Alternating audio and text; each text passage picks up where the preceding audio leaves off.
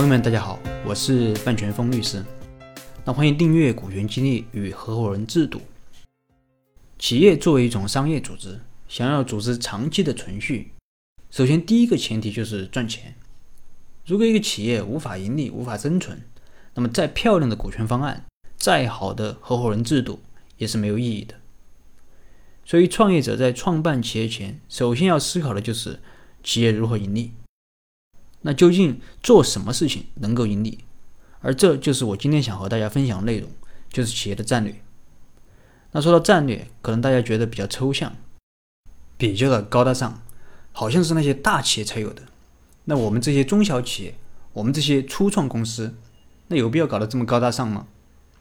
要知道，大企业之所以搞战略，不是因为它大了才搞的，而是因为它搞了战略才变大的。在制定战略的时候，那首先要明确的是企业的愿景使命。愿景就是你想成为什么样的人，而使命就是你想成为这个人是为了干什么。比如说迪士尼公司，它的愿景就是成为全球的超级娱乐公司，而成为全球的超级娱乐公司是为了干什么呢？是为了让人们过得快乐。再比如说阿里巴巴的愿景是成为一家百年企业，而成为百年企业。是为了让天下没有难做的生意。那再简单点说，愿景使命其实就是企业的梦想。弗洛伊德曾说：“那人类做事的目的不外乎有二：性冲动和渴望伟大。”那我们能不能给合伙人、给员工一个梦想，让他们为了这个梦想而全力以赴呢？伟大的企业都有伟大的梦想。企业并不是因为伟大了才有梦想。而是因为有了梦想才变得伟大。那么确定了愿景使命之后，接下来就是如何去实现的问题了，也就是公司以什么样的战略去实现公司的愿景和使命。当然，初创公司可以不用弄得那么复杂，那更多的创业者可能首先需要思考的是如何生存下去。毕竟只有活下去才能谈发展。具体你可能需要思考的是。选择什么样的行业去创业？选择创业的环境怎么样？有没有税收优惠？有没有国家的扶持政策？是选择处于风口的行业，还是准备深耕某个自己擅长的行业？可能这些都是你需要思考的。那确定了行业之后，你可能还需要去思考你的客户是谁？你的客户从哪里来？客户的需求是什么？同时，你可能还需要了解你的竞争对手。竞争对手有什么优势和劣势？那我的优势又在什么地方？如果和他竞争，有没有胜算？等等。当你确定了战略，也就是确定了要做什么事，要怎么去做的时候，你就可以根据战略的需求去找合伙人了。那首先，明确的战略它有助于吸引志同道合的人。三国里的刘备以这个汉贼不两立，王爷不偏安为旗帜，吸引了无数仁人志士。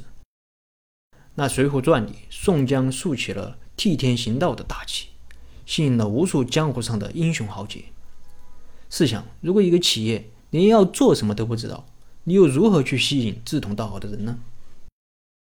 其次，明确的战略也有助于我们更加有目的性的去找合伙人。